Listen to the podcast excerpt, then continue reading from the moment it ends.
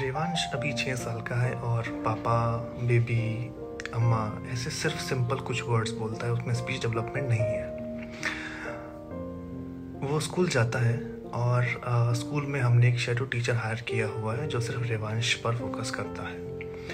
इसके साथ साथ रेवांश अपने ओ टी सेशंस जाता है हफ़्ते में दो बार। पर जैसा कि मैंने पहले बताया ओ टी सेशंस कुछ नहीं कर पाएँगे अगर आप चीज़ें घर पर रिपीट नहीं करेंगे। आपको वही चीज़ें घर पर करनी होंगी।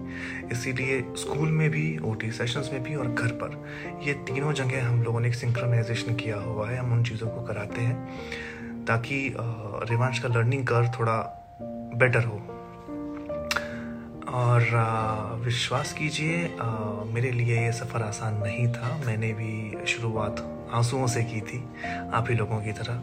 ये सोच कर के क्या होगा या क्या करना चाहिए आ, पर आ, उसे कुछ नहीं होने वाला। हाँ मदद की इन्होंने इस रूप में आकर गीता को पढ़ा थोड़ा जाना और आ, संयम, संकल्प, समर्पण, ये याद रखा और इसी के साथ बस वो करते जाना जो ज़रूरी है।